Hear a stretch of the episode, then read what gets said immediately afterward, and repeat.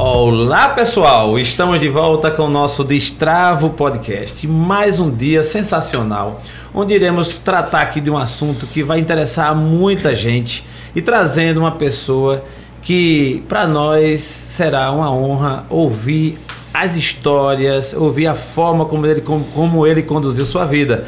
Estamos aqui com Miguel, mais conhecido como Senhor Franquia. Todo mundo conhece aí o açaí, por exemplo, mas não é só o açaí, não, tem muita coisa. E eu queria ouvir nada melhor do que o próprio Miguel, do que o próprio senhor Franquia, para se apresentar. Miguel, quem é o Miguel? Quem é o senhor, senhor Franquia para todos nós? Por favor, fique à vontade, bem-vindo ao nosso Destravo Podcast. A casa é sua. Aqui a gente não tem ladeira. A gente vai aqui seguir à vontade dentro do que você quiser colocar para nós. Beleza, antes de mais, muito obrigado aí pelo convite. É uma honra estar aqui no podcast destrava sua vida. Isso. Acho que a gente tem que valorizar o que é da nossa terra e não tem, acho, maneira melhor de começar a segunda-feira com vocês, então tô, tô pronto, dispare. Boa, boa. Como é a história do Miguel aqui em Alagoas? Miguel que veio de Portugal, né? Chegou no Brasil, andou por outros cantos aí. Não tô nem interessado em saber muito por onde ele andou em outros lugares do Brasil, mas ele vai dizer. Agora Alagoas é Alagoas. Então, assim, como é a tua história, Miguel? Um briefzinho rápido, assim, você mesmo. Cara, eu sou um imigrante, né? Esta é a verdadeira história do imigrante que um dia decidiu sair da sua terra e se aventurar em outro país. Eu tenho uma ligação muito profunda com o Brasil, já há muitos, muitos anos que vinha para cá. Sempre fui um apaixonado. E a minha avó, a mãe da minha mãe, ela era espírita e ela sempre falou que eu tinha alma de, de vaqueiro, alma de brasileiro Opa. aqui, que havia aqui alguma coisa que me conectava. Eu nunca liguei nada para isso, mas realmente eu vi que foi a melhor decisão da minha vida vir para cá, assim, muito acertada. Hoje eu sou muito grato a essa decisão. Mas, cara, Maceió foi escolha tive um período inicial, inicial que eu morei em Manaus, quase três anos, foi um aprendizado e lá nasceu tudo. Manaus. E, Manaus. Mas quando foi um convite de trabalho que eu recebi na época, fui, foi muito bom, pois eu conto um pouco mais na frente, mas a vinda para Maceió, que é a terra que me acolheu e que eu incorporei hoje sou cidadão alagoano, amo de paixão os meus filhos, tudo eu escolhi.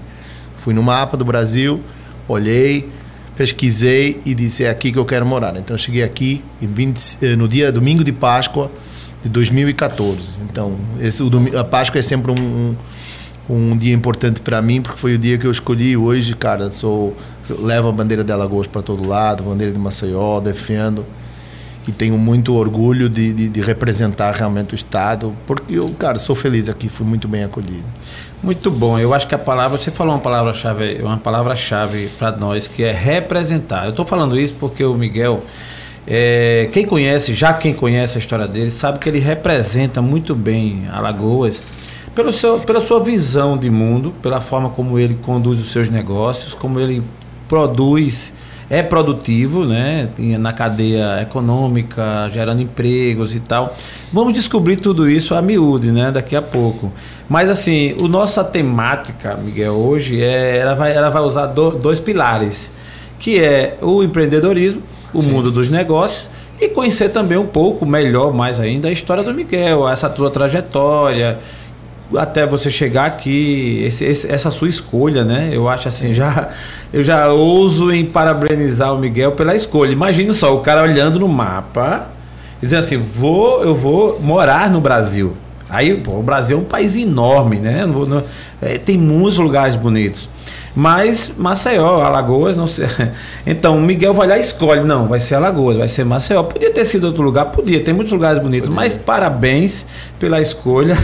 Você foi muito não assertivo. Não me arrependo nada, não, não me se arrepende de nada, com certeza. Boa, boa. Então, nesse universo do empreendedorismo, Miguel ele se destacou com um negócio que eu acredito que todo alagoano e boa parte do Brasil até conhece, que é a difusão da cultura do consumo do açaí, que eu, inclusive, também, sem nem te conhecer bem antes, já, já sou assim, fã desse negócio, porque consumo, gosto, a família.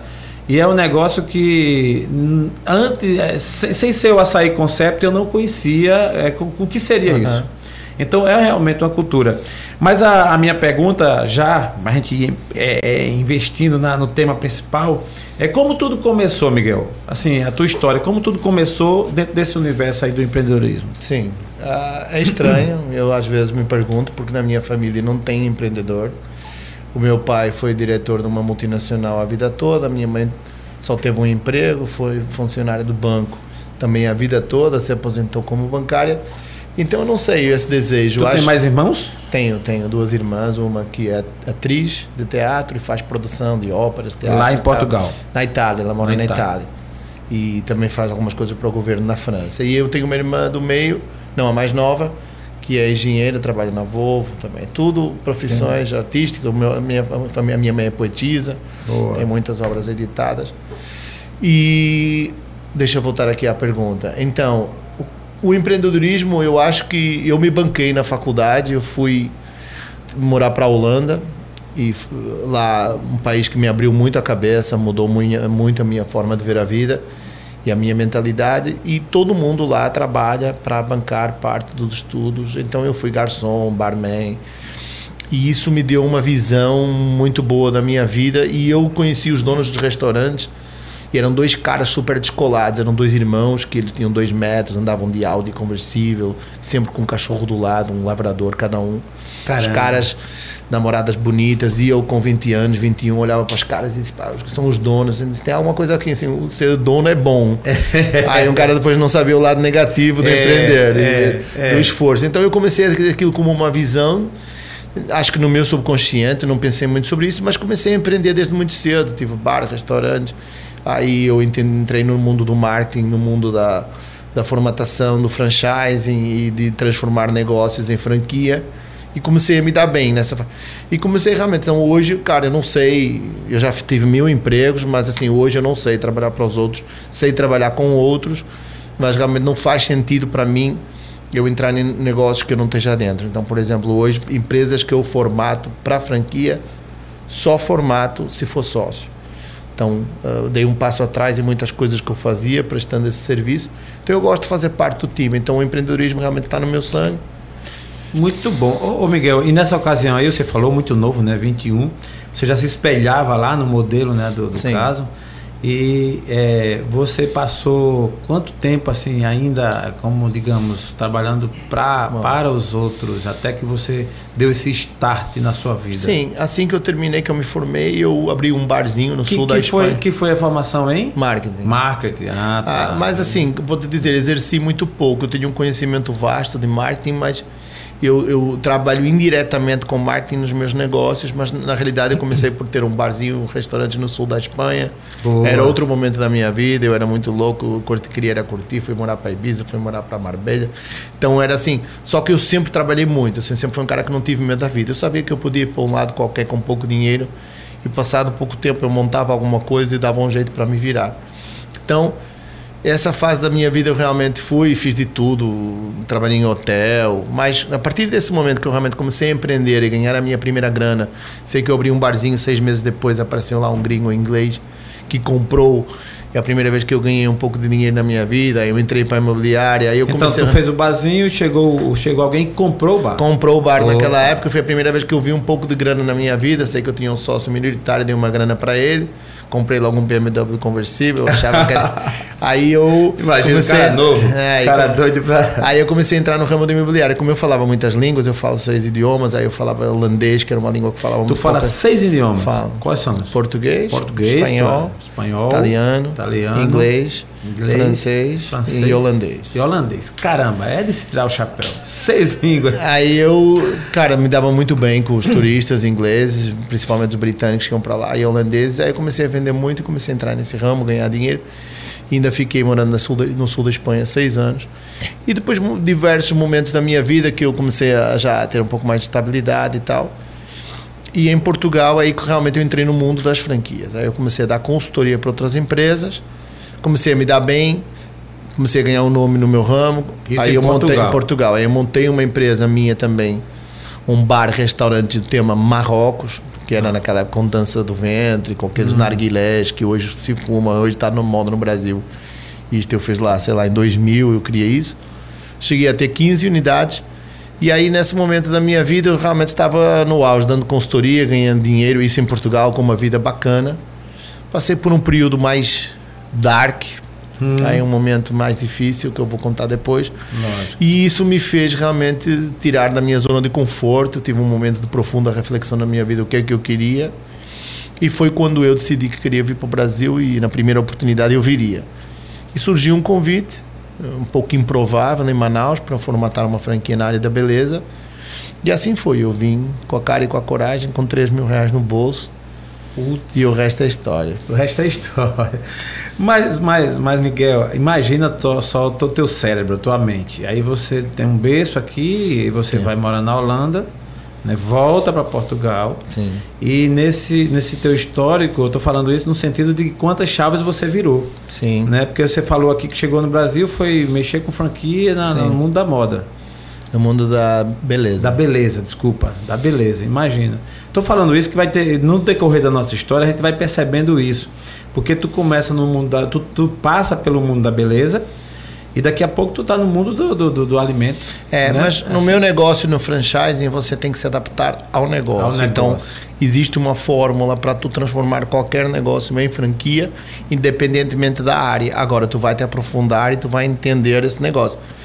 Cara, eu sempre fui muito camaleão e eu me adapto muito bem às situações, tanto é que eu sou um português com sotaque meio brasileiro que eu propositalmente fiz para ser aceito. Então eu tenho essa capacidade. Eu morei nos Estados Unidos, morei na Holanda, morei na Inglaterra, Pronto, é morei na Espanha, perguntar. morei em Portugal. Então eu assim, sou um cara que me adapto muito rápido à minha é. realidade e não venho para mudar as características do local. Eu venho para agregar. Então Entendi. eu não fico aqui comparando. Logicamente a gente sempre compara quando vai para fora, quando vem mas ainda acho que aqui é muito melhor. Então eu sou, sou uma, eu gosto de empreender, gosto de ajudar os outros a empreender. E esse momento de virada da minha vida, quando eu realmente vim, eu vim com a cabeça aberta e vim com uma filosofia de ver o que é que a vida me tra, tra, traria. E rapidamente eu identifiquei o açaí como sendo um primo pobre. Eu via em Manaus do jeito que o açaí era vendido, maltratado, era, ele era meio assim o, o, o, parente pobre da família que ficava assim meio escondido, não uma forma não muito higiênica. E foi quando aí eu tive a sacada, disse, cara, eu consigo fazer melhor e eu sei como fazer isto melhor. E me inspirei em algumas pessoas que faziam coisas parecidas. E aí eu transformei num negócio realmente que é hoje, concluindo a sua, a sua colocação, eu democratizei o açaí. É. Então, por isso, quando você falou que me conheceu o açaí através do Açaí Concept, é porque realmente a nossa intuito como empresa desde o início foi sempre ser o McDonald's do açaí, trazer o açaí para as massas. Eu não quero ser o mais premium nem o mais top, eu quero ser um açaí que todo mundo consome, de qualidade, mas levar. Então hoje, cara, nós temos imensa dificuldade em entrar num shopping. Não era muito fácil colocar um, um quiosque. E hoje em qualquer shopping tem três, quatro operações que vendem açaí. Então isso foi uma batalha muito grande, mas graças a Deus a gente foi vencendo. E essa ideia, vai vir outro, outros pontos também, mas essa ideia do açaí nasceu você estando ainda em Manaus. Sim. Eu, eu comecei como consumidor. O seu, seu, seu, primeiro projeto no Brasil? O meu primeiro projeto no Brasil foi para uma empresa que já não existe, que era uma empresa de açaí que existia lá, e eu comecei a entender o negócio e vendi para os caras, trabalhei para eles no início, porque eu passei muita dificuldade. Quando eu cheguei ao Brasil, só resumindo, cara, eu tive seis meses dando consultoria para essa empresa de, de, de beleza, que depois no final acabou que as pessoas, os proprietários, não andaram para frente com o projeto e me deixaram na mão. Ou seja, em julho de 2011 eu não tinha nada. Tinha uma mala, uns tacos de golfe e 3 mil reais no bolso e eu tive que me virar. Eu fiz de tudo assim impensável na minha vida que eu achei que eu nunca teria que passar por isso eu sobrevivi fazendo de tudo, de camelô, comprando e vendendo em cabeleireiros. O, o, o, o básico realmente para poder pagar a minha próxima refeição e 300 reais de aluguel de um kitnet que eu tinha. Mas eu sabia que eu não ia desistir. Como eu tinha feito algumas cagadas em Portugal, minhas, Sim. e eu não queria me desiludir, e eu tinha tido esse momento de reflexão que eu iria mudar e eu eu estava tão determinado que eu não daria parte fraca. Ou eu realmente voltaria para Portugal desistindo dos meus sonhos ou então eu ia perseverar ao, ao limite o que fosse necessário. Que foi o que você que foi o que eu fiz. E aí Boa. a partir daí eu conheci o açaí e realmente eu, eu, imediatamente identifiquei como aquilo sendo uma fruta maravilhosa que dava para fazer melhor do que o que eu via. E aí surgiu o primeiro projeto. Ganhei uma grana dando consultoria trabalhei para outros caras e a partir daí criei a minha própria marca. E a minha primeira loja, muito pouca gente sabe, estávamos discutindo isso antes aí com o nosso amigo, foi em Boa Vista, Roraima. porque era um estado ao lado do Amazonas, onde era próximo, não dava para chegar de carro e eu não queria competir com as pessoas lá localmente. Pronto, e a partir daí, realmente, quando eu vi que o piloto deu certo e que o meu negócio estava formatado, aí eu me mudei para Maceió. Foi um... Ô Miguel, então tá claro na nossa na sua história que não lhe faltou em momento algum a esperança. Nunca. Você estava aqui, teve os seus declínios, descia aqui e subia, mas você sempre. Sempre. Eu acho que a vida é isso, cara. Não existe vida perfeita, mas, sobretudo, existe a resiliência e a vontade de você levar todo à frente, qualquer sacrifício, qualquer. Porque eu vejo muitas pessoas que me perguntam, né, em outros momentos, qual é o segredo do teu sucesso, como você conseguiu chegar a 300, 400 lojas, 10 países. É tudo muito bonito agora. Mas a trajetória ninguém quer ver. E eu falo para as pessoas, é. cara, você está pronto para não dormir? Está pronto para trabalhar sábado, domingo, segunda, não ter férias um ano, dois anos, três anos? Se você estiver pronto para isso, para passar por qualquer obstáculo, aconteceu uma vez aqui, eu inaugurei a minha loja da Amélia Rosa, assaltaram a loja num sábado, não tinha ninguém, no domingo ninguém conserta a vidraça e eu dormi dentro da loja, no chão da loja. Então, você está preparado para essas coisas? É. Então, esse processo tem muito pouca gente, por isso é que muita pouca gente também chega no topo ou tem o um sucesso verdadeiro, porque no meio do caminho arruma dificuldade e desculpa. Então, era impossível para mim. Eu tinha um mindset tão forte, uma resiliência tão grande, porque eu tinha tido problemas graves meus pessoais demônios interiores que eu consegui sobrepassar, sim, sim. que eu, eu me recusava a, a, a, desistir. E isso, depois, o que acontece é que tudo passa. Então, esse momento de grande dificuldade passou para hoje poder estar noutra posição na vida, lógico, ter um trabalho lógico. muito menos braçal, intelectual. Mas é a chave. Se é pode deixar servir de inspiração para as pessoas, é que não é fácil. Então lute, lute, lute. Ninguém chega no topo sem levar trombada, buraco no caminho, sem tropeçar. Mas, cara, quem é que vai deslugar? A maioria das pessoas tem vergonha de falhar, tem vergonha de admitir os erros. Todo mundo erra, cara. Não existe, né? Não é só nas redes sociais. Logicamente, você não vai ficar falando nas redes sociais a vida toda triste que já teve, nem pode ficar preso ao passado, porque a única coisa que tu pode mudar é o futuro. É. O que tu já fez, não tem como mudar. Então, essa forma de pensar me fez com cada vez estar mais engajado no projeto, cara, e por isso é que é um sucesso, e por isso é que eu hoje me junto com muita gente, mas o que mais me preocupa quando eu me junto com alguém, um empreendedor novo, não é se o projeto é muito bom ou muito ruim, é mais a pessoa. Entendi. Se ela me der essa, essa energia, se ela conectar comigo, ela me mostrar que ela tem vontade, que ela quer dar gás, que ela quer empreender e tem esse espírito de sacrifício, e o projeto vai dar certo, seja ele qual for. Tu pode ter um produto maravilhoso, muito bonito. Se a pessoa por trás do projeto for uma pessoa que não tem esse espírito, então ele está fadado ao fracasso. Ou então, pelo menos, a não atingir o seu potencial Entendi. total. Né? Muito boa essa reflexão, Moisés. É, é, Miguel, deixa eu te falar. Eu queria ouvir mais um pouquinho da sua chegada, cara. É muito interessante essa virada de chave, Sim. né? Assim, Minha você... chegada ao Brasil ou Maceió? Sim, a chegada ao Brasil ainda não é na condição, e eu vou falar aqui de um ponto que para mim é nenhuma, como diz os jovens, os adolescentes, é. que é a questão do, de Portugal, de chegar aqui sendo português e tal. Existem muitas lendas, muitas até brincadeiras e tal, que a gente sabe que Sim. não tem absolutamente nada a ver, mas que é fato que acontece pelo, pelo que a gente percebe da sua energia, sua autoestima também sempre teve em cima. Sim. Isso mexeu com você? Chegou aqui e aí tem algum brasileiro, algum engraçadinho, tirou uma onda? Não, tal? não, vou lhe falar de jeito nenhum. É lógico, os meus amigos brincam e tal, mas assim. Lógico. Não, primeiro porque eu me adaptei. Vou, vou dizer, certo. como eu falei, eu, eu, eu realmente me quis colocar como brasileiro, não quis fazer nada diferente e não fiquei nunca falando vantagem de nada. Então as pessoas, a humildade, que é uma palavra boa, grande boa, e que eu hoje encaro ela na minha vida como sendo realmente uma, uma premissa importante, eu, eu, eu levo isso sempre. Então, por exemplo, no primeiro emprego que eu tive em Manaus, eu, eu era o primeiro a chegar e o último a sair todos os dias. Então as pessoas me chamavam de Senhor Miguel, que elas não tinham nem coragem, porque eu não dava bola para ninguém, porque Boa. eu tinha que ganhar dinheiro, eu tinha que trabalhar. Então tu conquista o teu respeito pelas tuas atitudes e pela forma como tu é. E que depois quem me conhecia na minha vida via que eu era brincalhão, resenheiro, cara de boa, sem frescura.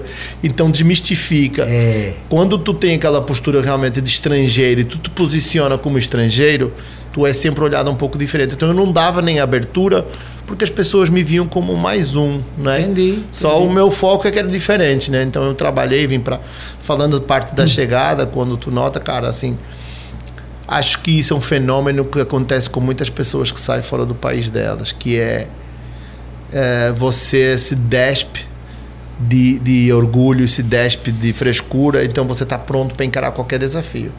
Então, pá, eu, eu carregava o meu açaí, eu armazenava o açaí na minha casa, eu descia no elevador com uma tonelada de açaí, derramava no chão, o síndico me queria me expulsar do condomínio, mas eu não estava nem aí. Eu abria a loja, eu fechava a loja, ia dormir duas, três da manhã. Então, você não tem vergonha de enfrentar qualquer trabalho honesto que você esteja fazendo, mesmo que você saiba que você vale muito mais que aquilo, mas aquilo é temporário. Então, esse desafio foi muito bom, esse início foi muito bom porque realmente ele me permitiu um recomeço.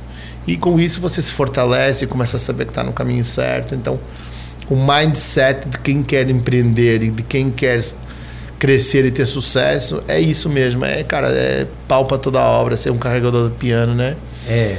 Cara, essa sua fala, ela é muito rica de, de sentimentos e o que eu percebi é essa questão da humildade e da adaptação. Então você chegou e você, a sua realidade era aquela.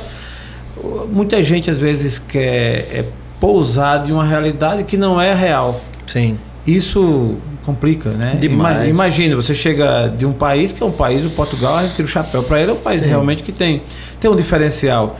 Mas aqui você no Brasil não fez alusão a isso, não. Eu cheguei aqui, vim para lutar, para vencer isso. e tal e tal.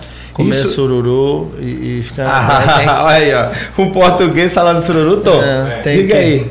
É, e eu adoro sururu, viu? É, Você agora realmente não é um sururuzinho. Eu sou muito, eu sou alagoano de coração e um cara assim, acho que valoriza até mais quando tu vem de fora, que tu vê realmente é. as coisas da cultura e as pessoas e os jeitos e os trejeitos e a gastronomia.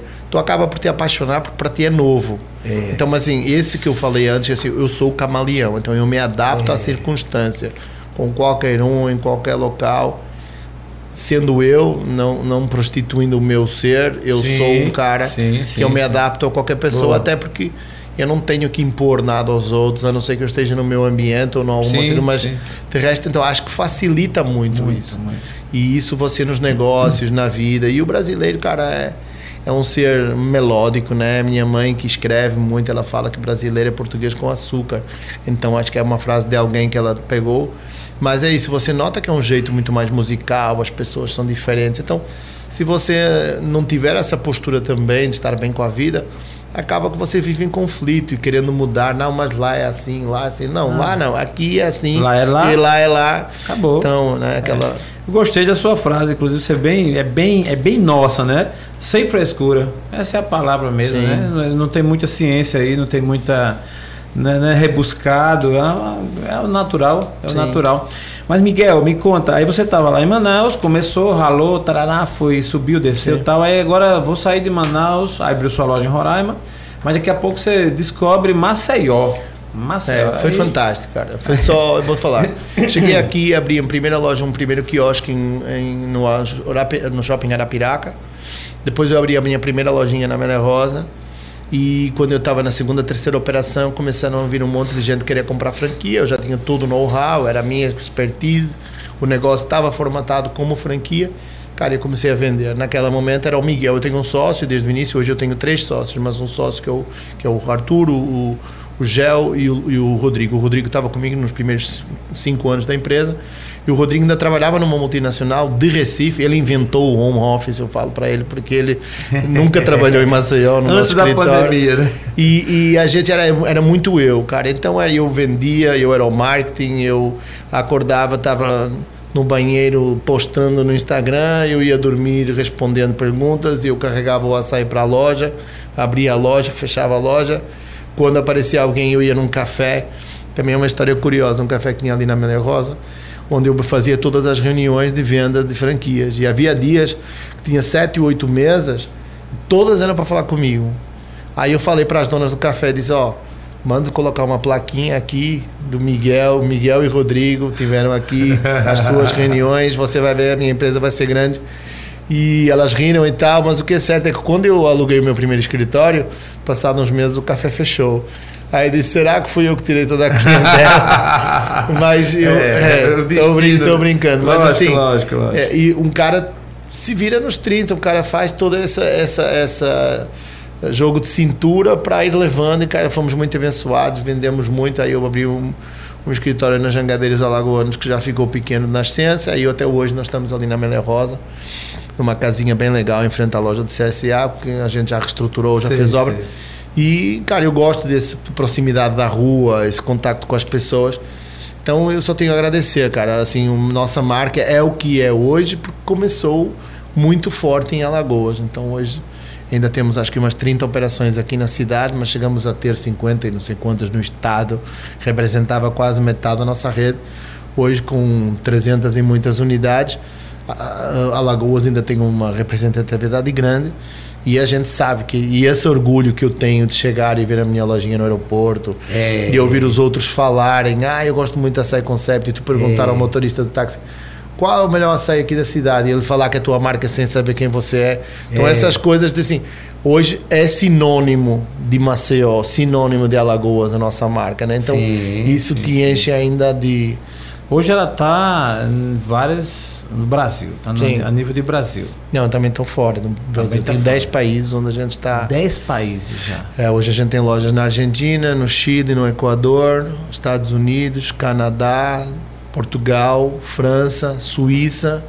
E estamos montando umas unidades nos Emirados Árabes Unidos e temos, estamos em negociações aí com outros países, mas México hoje também uma, já bem adiantado e Austrália. Mas assim, Concretamente, hoje temos 10 países onde temos lojas já há 2, 3 anos. O produto açaí, ele é cultivado originalmente aqui no Brasil. É, só tem aqui, só na Amazônia. Aqui. É, Amazônia. Pará.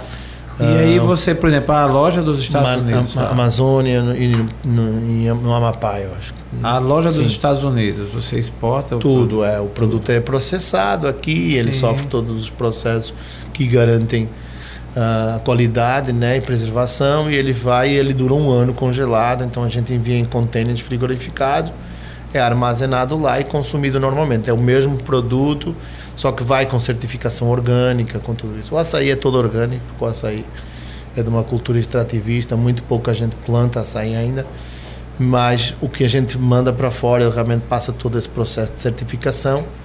Então, gente no zero recomendação. Então, mesmo açaí que você come na Suíça, ou em Lisboa, é o mesmo açaí que você come em Maceió.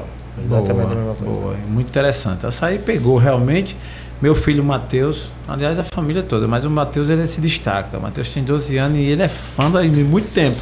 Quando que ele bom. soube que o Miguel vinha, né? Que era, eu queria ele, tá na aula, ele tá estudando é. agora, senão ele estava aqui assistindo aí a sua, a sua fala. Ontem minha mãe estava no shopping, como você fala, né? Um orgulho, né? Ele já viu até na hora da janta. A gente disse, queria sair, não, vamos depois, primeiro vamos jantar. De tão bom que é, né? De que é. pegou. Mas, Miguel, aí você chega em Maceió, é já com o projeto montado, você Sim. veio que para executar, você escolheu, diga assim, digamos assim, Maceió para ser o berço. A base. A base, a base. O fato de Maceió ser uma cidade turística e o clima também, isso favoreceu na sua análise geral? Contou, Olha, ou... eu já aprendi muito e já desmistifiquei tudo isso. No início, as pessoas no normal dizem, ah, saia de praia, de surfista, de, de cidade quente, ajuda e não vou dizer que não ajudou o Maceió muito, porque muitos turistas vieram conhecer a minha marca e acabaram por comprar operações minhas e levar para outros estados, vários. Mas, cara, por exemplo, hoje um dos estados melhores, onde a gente mais vende açaí, uma das nossas lojas tem mais sucesso, é Santa Catarina. Interior de Santa Catarina. Tipo Chapecó, hoje eu tenho um franqueado meu, começou, veio aqui a Maceió, hum. conheceu aqui, a irmã dele morava cá, ele veio de férias, se apaixonou pela marca, era enfermeiro e ela é a esposa.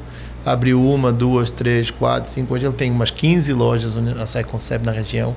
É o distribuidor. Lá de, lá de Santa Catarina. É o distribuidor e é para onde eu vendo mais açaí. Então, assim, Incrível, essa, né? essa mística de que é praia, não. Então, são lugares frios, lugares de interior, que realmente talvez tivesse até mais escassez e isso que eu, que eu sinto é que nós democratizamos realmente o é, consumo do açaí. É. E aquilo que você falou, o açaí não é uma sobremesa. O açaí é pré-treino, é pós-treino, ele é café da manhã, ele é almoço, ele é janta, ele é o que você quiser. Então nós tiramos ele dessa categoria de açaí. É. Inclusive, nós fomos um dos responsáveis pelo que o iFood na época criasse uma aba só para açaí, porque não tinha, só tinha de sobremesa. Então o, o, hoje o açaí realmente representa uma, uma, fatia muito grande no Brasil. Não só a minha marca, logicamente. Sim, sim, sim. Mas então é uma categoria que veio para ficar. Assim, muitos franqueados na época que compravam me perguntavam: mas isso não vai ser assim daquelas coisas tipo as paletas que vieram e que de repente é, sumiram, é. só aí um um hype, uma coisa assim. E, e, e, nós, com o tempo, fomos mostrando que não. O açaí veio como sushi. Vocês lembram que há uns 30 anos não havia sushi praticamente no Brasil, havia um sim, outro restaurante. Sim. Hoje tem sushi em cada esquina, em é, cada shopping, é em bairro mais humilde tem sushi.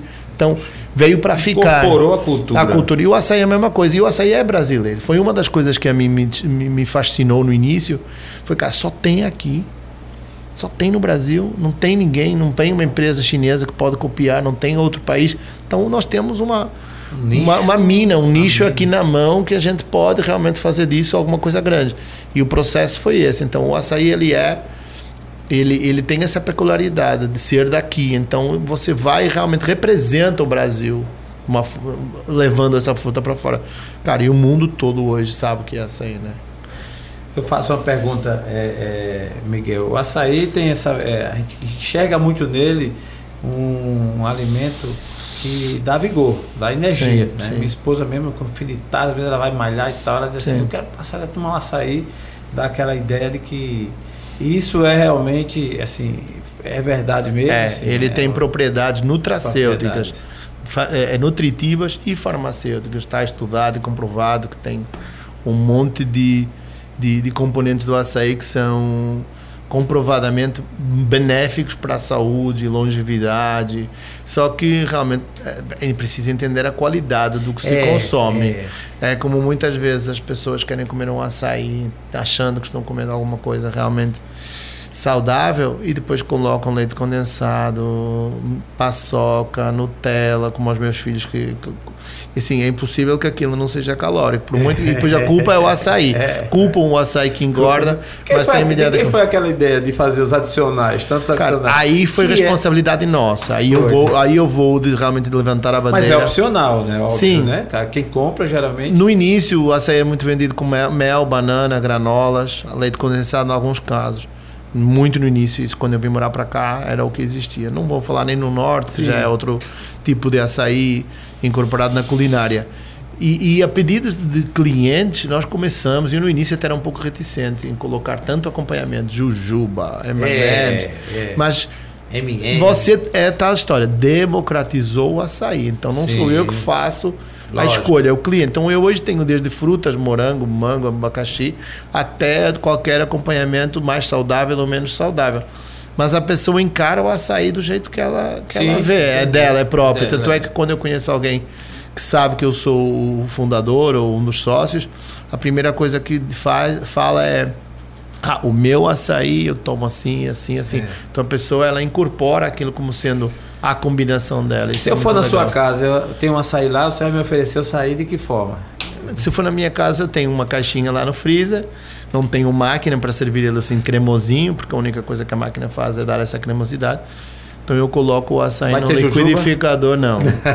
Os meus filhos têm Nutella e tal, mas eu sempre Imagina. em casa é banana, granola e mel, é o que é, eu mais gosto, pronto, tradicional. Eu também, é eu também, eu também. Banana, não, granola mel. Essa semana, sábado, eu estava numa pizzaria bem conhecida aqui, bem famosa até. Não vou fazer o mechan agora não, depois eu faço.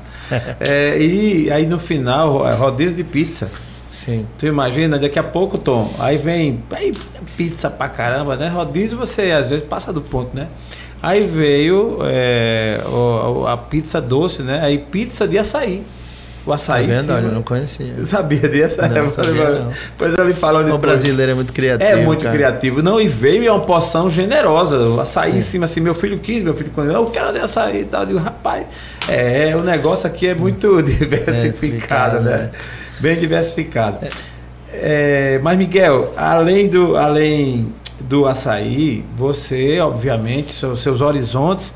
Porque o açaí termina sendo carro-chefe. Sim, foi a minha falando, porta de entrada, o é, açaí concept. Então, eu sou conhecido por pronto, isso. Pronto, então assim, mas obviamente há uma extensão de tudo isso, né? Eu já comecei a lhe conhecer bem antes de você chegar aqui, já por outros caminhos também, outras franquias Sim. e tal. Antes de você falar de algumas franquias que você hoje faça parte, caso você queira, logicamente fica à vontade, é bom que fale. É, mas assim, o processo de franquia. Sim. É, a gente que não entende muito, Sim. Né, quem, não é, quem não vivencia isso, tem dois lados. Parece que você ama ou odeia. Né? Tem gente assim, é um bom negócio ou é um mau negócio? Porque há quem diga, não, você, vai, você faz uma franquia você fica refém do franqueado, né? do, do é. franqueador. O que é que você me fala sobre franquia antes que mais nada? Antes de mais nada. Eu, eu, essa é a minha base, a formatação de franquias, então eu sou especialista, sou um especialista Sim. em pegar num negócio que já existe, ou então criado com alguém que teve uma ideia, e transformá-lo em franquia. Normalmente isso é um processo, a primeira pessoa tem que ter uma ou duas unidades no negócio para validar o próprio negócio e os números. E franquia nada mais, nada menos que é que uma receita do bolo. Se você hoje for abrir uma loja de açaí, a sua loja de açaí, a loja açaí destrava, abre, Sim. você vai ter processos, desafios, know-how, uh, vai, vai errar muito mais do que se abrir uma loja com alguém que já abriu 350 vezes. É. Então, o que é que o franqueador, em teoria, faz? Ele ele, ele elimina erros e ele lhe traz o, o, processo, o caminho das pedras, muito mais mastigado, com processos, com padrões, Logicamente, eu também comecei lá atrás, não tinha o padrão que eu tenho hoje, sistema integrado, time grande de implantação, de treinamento muito melhor, tudo é uma evolução. Eu também comecei lá atrás praticamente sozinho, mas hoje, as franquias que eu começo e as que eu sou sócio, a gente tem metodologias que permitem uma efetividade. Aí o negócio é bom ou ruim. O negócio é ruim se você compra uma franquia e abre ela no local errado, ou você briga com seu sócio, ou você mistura o dinheiro do caixa com sua vida pessoal, ou você não se dedica, se o negócio der errado, vai culpar a franqueadora e dizer que uma franquia é uma porcaria. Eu tenho franqueados, muitos que já fecharam, mas eu também tenho franqueados com 30 unidades, com 20 unidades, que mudaram de vida, que hoje ganham muita, muita grana. Então depende também da mentalidade. Então não vai culpar a franquia ela é boa ou é ruim. Não, a franquia é o seu negócio, é o seu CNPJ. Você só usa a minha marca, o meu açaí e uma receita do bolo que eu lhe dei para não errar tanto. Só que o ser humano é complicado. Então tem muita é. gente que começa e quer inventar, quer agregar, quer fazer o que ela quer da cabeça dela e não segue a metodologia que a gente ensina. Fazer uma pergunta aqui. Diga. Boa, Tom. Tom é o nosso Lombardi. é, é o Lombardi. Já, já nas, nas franquias que você Sim. vendeu, já chegou um, um, franqueado a botar outras coisas que não ser o açaí? Não. Já, não, já, demais. Uma vez eu descobri que no, numa estação de ônibus lá em Salvador, onde eu tinha uma unidade, o cara tinha colocado pizza. Pizza. Então, é, é assim, cara, na cabeça dele, ele achava que estava agregando. Primeiro, porque ele não pediu autorização, tem, contratualmente ele tem muitas barreiras, não pode fazer. Mas depois é preciso explicar a essa pessoa, cara Vamos colocar, precisa de colocar alguma coisa, então vamos colocar uma coisa que seja para todos, que todo mundo se identifique. Nós temos tapioca, nós temos algumas coisas que encaixam melhor, mas ah. já tive de tudo, cara. No meio de oito anos de empresa, com já mais de 400 lojas inauguradas, que a gente fechou algumas, gente, principalmente na época da pandemia. É, é, tem tem isso tem o ser humano é muito tem de tudo gente que inventa de todo jeito mas no geral a gente tenta mostrar à pessoa que isso não é benéfico para ela nem para a marca. Então, por isso eu tenho provas dadas, tenho centenas de franqueados que já renovaram o contrato de 5 anos, que estão na segunda leva de contrato. Então, isso mostra que a gente não veio uh, não é não veio de passagem. Tem desafios, né? Lógico. 50 ou 60% das empresas, não sei exatamente qual é o percentual, quebram no primeiro ano, nos primeiros dois anos. Então, assim, não é específico do açaí concept, é específico Entendi. de tudo no Brasil. Tudo no Brasil. Inclusivamente franquias que está comprovado que quebra muito menos do que o negócio é autodidata. Porque a gente já leva alguns ensinamentos, se a pessoa realmente for querer seguir, que ela vai se blindar. Então, franquia é isso, nada mais, nada menos que padronizar comportamentos, padronizar imagem, padronizar produtos, logística, eh, toda essa parte financeira para dar ferramentas para que a pessoa que vai abrir esse negócio tenha a vida facilitada. Mas ela vai ter que trabalhar, não vai esperar que eu contrate, que eu demita, que eu trabalhe por ela, que eu me preocupe. Ela que vai ter que fazer marketing, ajudar a e tudo que ela fizer a mais. Eu falo sempre para os meus franqueados que às vezes vêm com alguma dúvida, diz, cara, tudo que você fizer a mais na sua, não espere só para eu fazer marketing na sua região. Tem um cantor, tem um torneio, tem alguma coisa Faça. Eu, quando abri as, lojas aqui na, na Rosa, há, sete anos, Eu mesmo ia com os isopores, com os copinhos de isopor para ali. Pô, tinha uma remada, tinha uns eventos em frente ao Lopana. E eu levava e distribuía o meu copinho de açaí, que eu tirava rapidamente da loja, colocava dentro do isopor e levava para as pessoas provarem e conhecerem a minha marca. Então, Sim. esse processo, é tudo que você está agregando para você. Sim. Então, logicamente, isso beneficia a marca, sim, mas o seu caixa vai ser impactado muito mais porque é na sua cidade, na sua região. Agora, tem muita gente que gosta de cruzar os braços e culpar. É... Mas, ao mesmo tempo, eu também tenho muito franqueado que eu chamo de multiplicador, que é aquele cara que defende a marca e vendeu para o primo e vendeu para o vizinho. E hoje, cara, realmente respira a Sai Concept e as outras marcas que eu tenho. Então, falando um pouquinho dessas outras marcas eu, eu, eu, eu, depois de me estabilizar no meu negócio, acabei que fiz três ou quatro sociedades com o Careca, fiz o Aldog, com o Bruno e o Arthur fizemos a Oliva, comida saudável, com os meninos de Recife nós fizemos a Nuts, que é crepes e waffles de Nutella, que está indo muito bem, e depois eu, Miguel, uh, criei outra sociedade que chama-se 300 Nordeste, onde nós somos aceleradora de franquias e hoje eu realmente pego muitas franquias regionais. Então eu pego, tenho hoje sou sócio da Churros, que umas meninas têm ali no Truckzone de Churros, o, o Bruninho do Canudos. Então hoje nós estamos aí num processo da aceleração. E no meio do caminho deram algumas coisas muito certo. Por exemplo, hoje eu me tornei sócio do Carlinhos Maia, Sim. no B Burger, uma franquia que nós vendemos, que é do menino do Ítalo de Aracaju, que eu já tinha feito a formatação para ele na época que eu formatava como cliente. Fizemos a formatação e, e, e deu muito certo. O Carlinhos entra, nós vendemos mais de 300 franquias em três meses. Vamos agora para uma segunda leva, se Deus quiser, mais outra, outra quantidade. Mas como é que é possível dar certo? Como é que é possível inaugurar tanta loja? Porque temos metodologia Sim. e porque tenho uma experiência do passado com algumas pessoas-chave que juntas conseguem fazer esse treinamento, treinar as pessoas e tem o, o, o, o processos certos para que isso aconteça sem grandes dificuldades. Não é fácil, logicamente, inaugurar 300 unidades em não, três não, ou quatro não. meses, mas tudo isso é, é experiência, né? É experiência, né? Então, um time completo, o fundador da marca, com o marketing do Carlinhos Maia, com a gente auxiliando, com outros sócios, como o Paulinho, e isso dá força, mas é, é, há uma expertise, há um, um método por trás que, que corrobora tudo isso. Então, hoje eu levo a bandeira de Alagoas, eu defendo muito as, as franquias daqui. Temos várias marcas que são que estão com crescimento exponencial e eu acredito que é um caminho, porque eu, o brasileiro é muito empreendedor.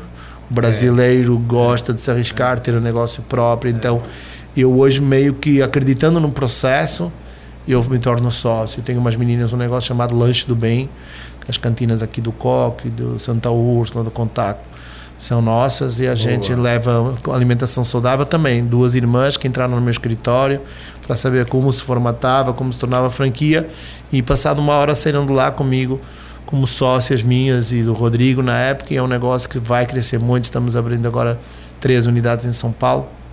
Então, é tudo, o lanche do bem. É o lanche do bem.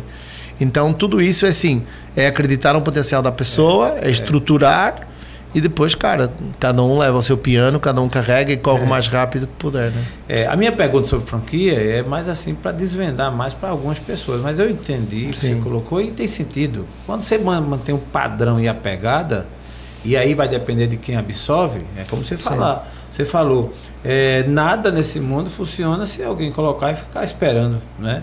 Ou se desvirtuar o caminho. Com certeza. Se você adquiriu a franquia para montar o açaí e no meio você quer colocar outras coisas, né, que não sejam afins, a probabilidade de dar erro, dar errado é a maior possível. É, né? E muitas vezes a pessoa ela deu certo, Sim. ganhou dinheiro e, e ela se desfocou abre um segundo negócio, começa a pensar de outra forma e acaba.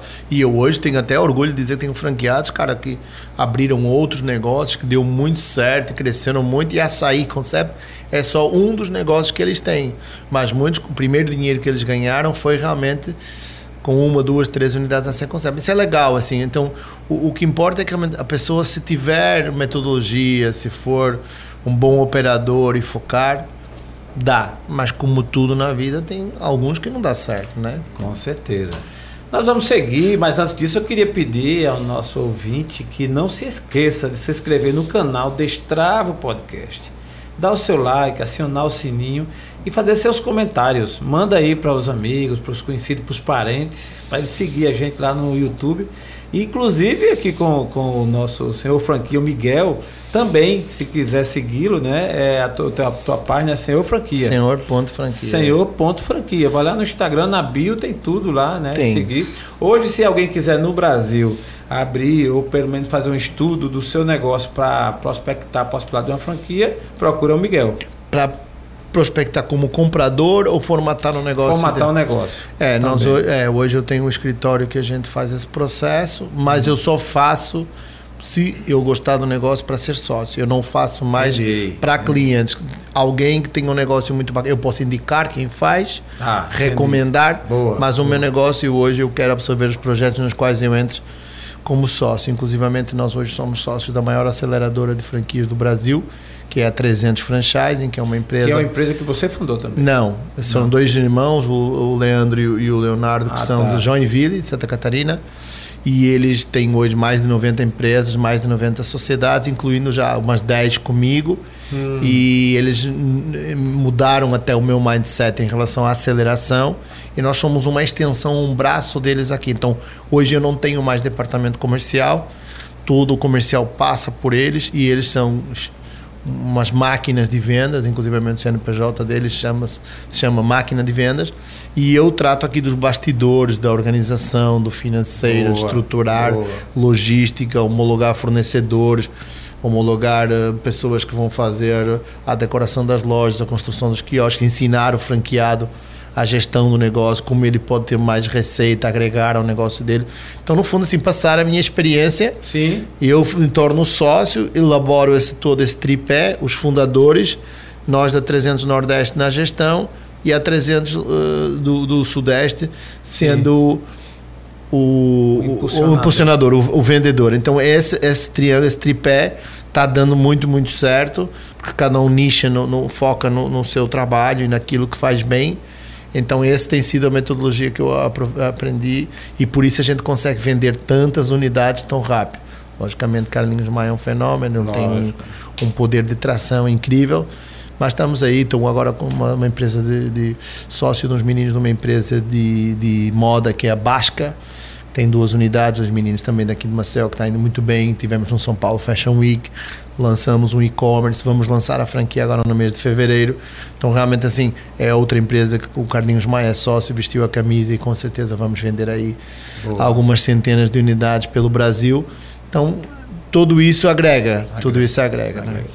Mas, Miguel, na sua fala, e a gente percebe que é, você é um cara de de acreditar. Sim. Né? Na sua vida, você se considera um homem de fé? Como é o teu lado, assim? Não estou falando de religiosidade. Sim, né? espiritual. É, mas o teu lado espiritual, assim. Como, como é que isso... Sou muito grato, cara. Eu sou uma pessoa que pratico a gratidão. Eu acho que isso de ser grato, acho que tem dado muito certo para mim. Houve uma fase da minha vida que eu fui uma pessoa não tão legal, eu acho.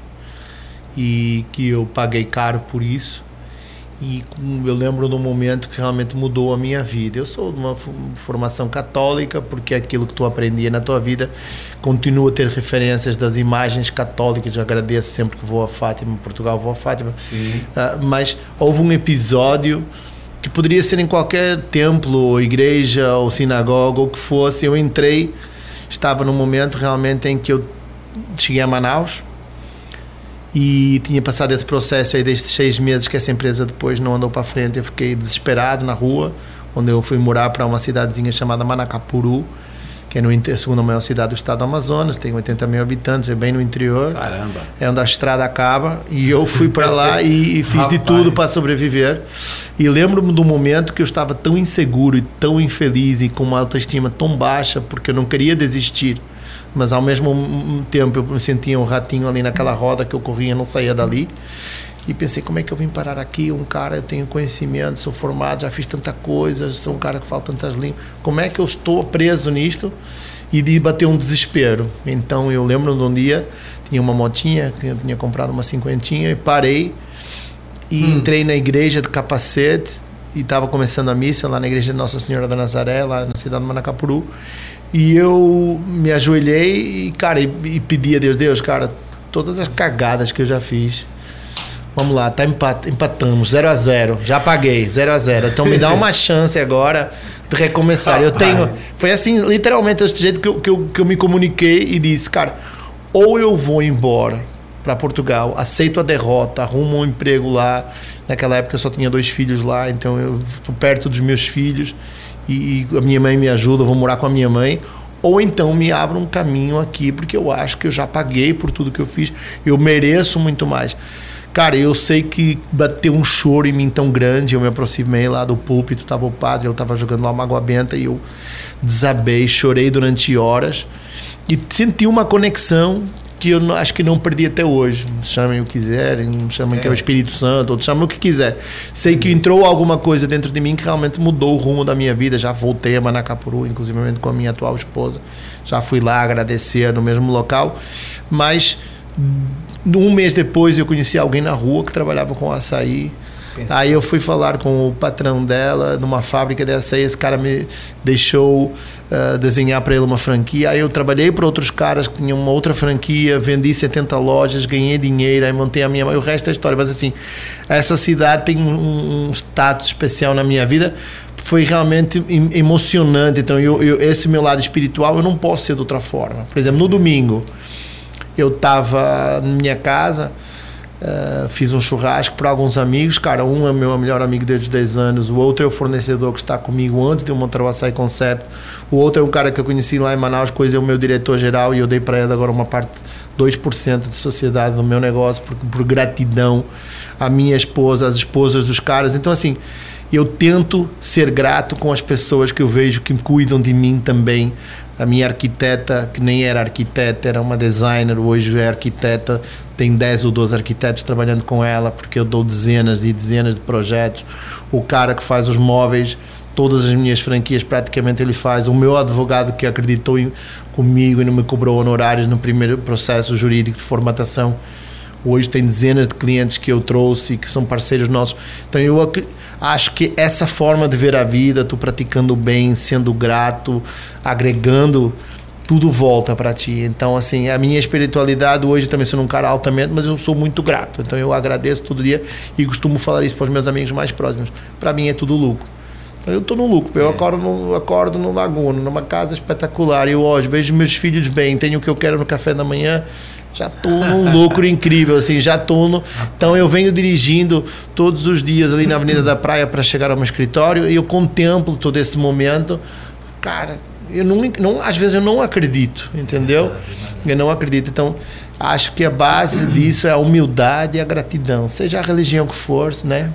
Você se emocionou, cara? Rapaz, sinceramente, sim, cara. Que é, massa. é, é, é tira as palavras da gente. Eu acho que essa, essa, essa pegada aí da, da gratidão, e a gente percebe quando vem da alma, né? Sim. Então, você é um cara muito seguro, você fala de modo, de modo muito seguro, mas a gente percebe que vem do coração. Sim. E com, com fatos. Né? Isso aí não é um achismo, não é que disseram, não é que você leu, não, você viveu. Não foi fácil. Né? Eu você comi voltar, muitas vezes na marmita, é, sentei cara, na calçada tomando uma latinha. Eu sei o que é. Eu sei o que é ser pobre no Brasil. Eu sei, é, o, que é, eu sei o que é andar de ônibus. Eu sei Caraca. que não é fácil, mas também sei que este é o melhor país do mundo, onde tem as melhores oportunidades do mundo, porque tem tudo para fazer. É.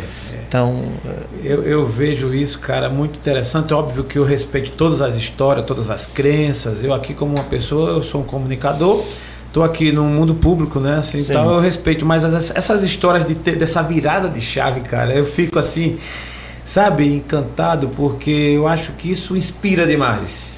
Sim. Eu não tenho a menor dúvida, eu não tenho a menor dúvida, Miguel, que pessoas vão nos assistir nesse Brasilzão e até fora e vai usar, assim, vai pegar parte da tua história. Talvez alguém não, não, não, nem sequer assiste e escute tudo. Sim. Mas parte do que assistir com certeza vai tocar. Porque isso é realmente é, inspirador.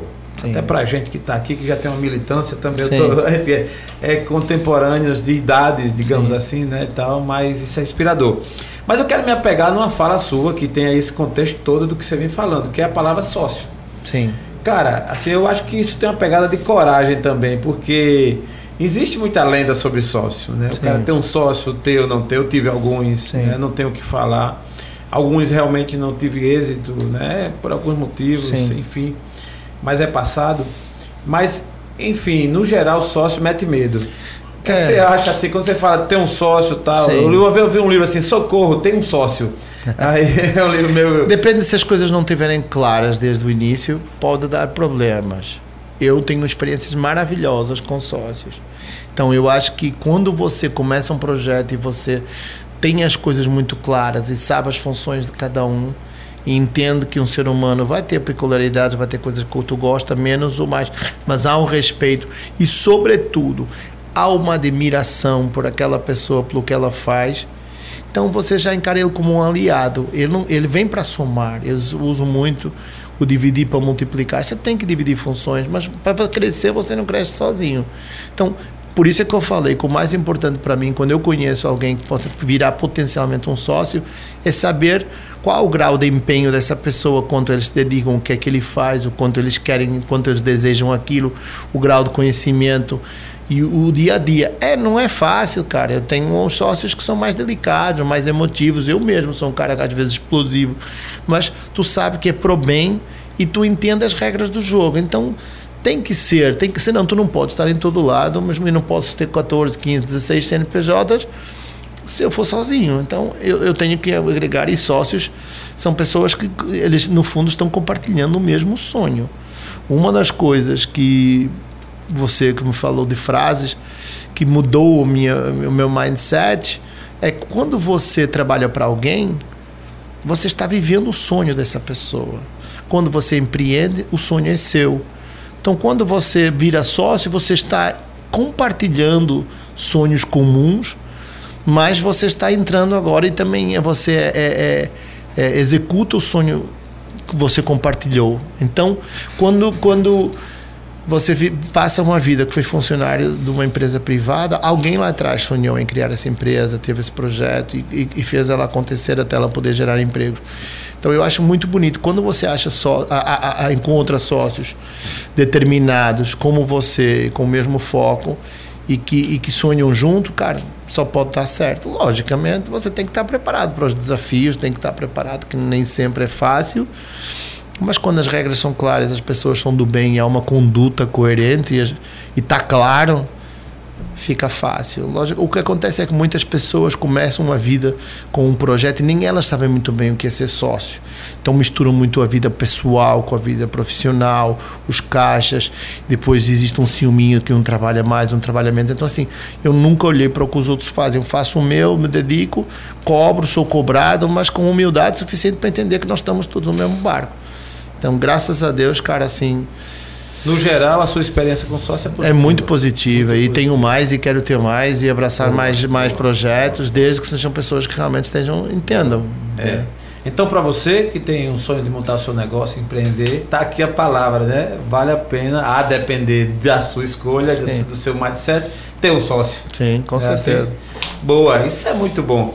Eu quero fazer uma pergunta, é, é, Miguel, sobre é, negócios no Brasil no momento. Porque assim, eu cresci, meu pai sempre dizendo assim, ah, mas o momento tá difícil e tal, Uhum. assim, naquela ocasião, governos passados e tal.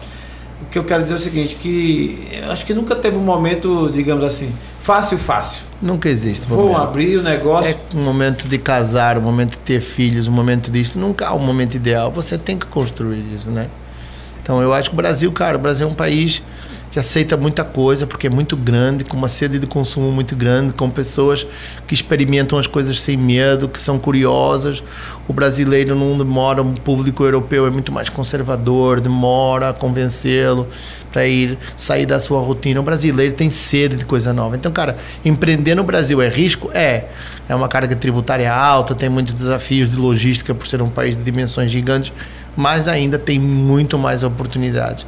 Então, o que eu acho é que as pessoas realmente têm que têm que desmistificar isso e entender que, que as oportunidades estão aí. Então é correr atrás delas, independentemente das circunstâncias de políticas ou circunstâncias de clima.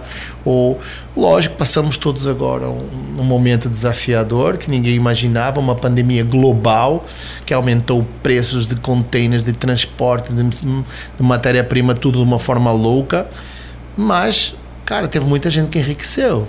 É né? Teve muita gente que ganhou milhões e milhões vendendo testes de, de, de Covid, vendendo né? É os laboratórios fazendo análises clínicas e testes. Então, assim, há sempre um momento para tudo. Mas quando eu vim para o Brasil e realmente comecei a empreender, havia ali mudança política, Lula, Dilma, muita controvérsia, muita... cara, eu me dei super bem. É. Né? Estamos Bolsonaro, falam isso, eu continuo me dando super bem. Logicamente foi um momento difícil da pandemia que foi lá, muita loja fechou, muita não sobreviveu, outras sobreviveu. Houve ali como uma, meio que uma seleção natural.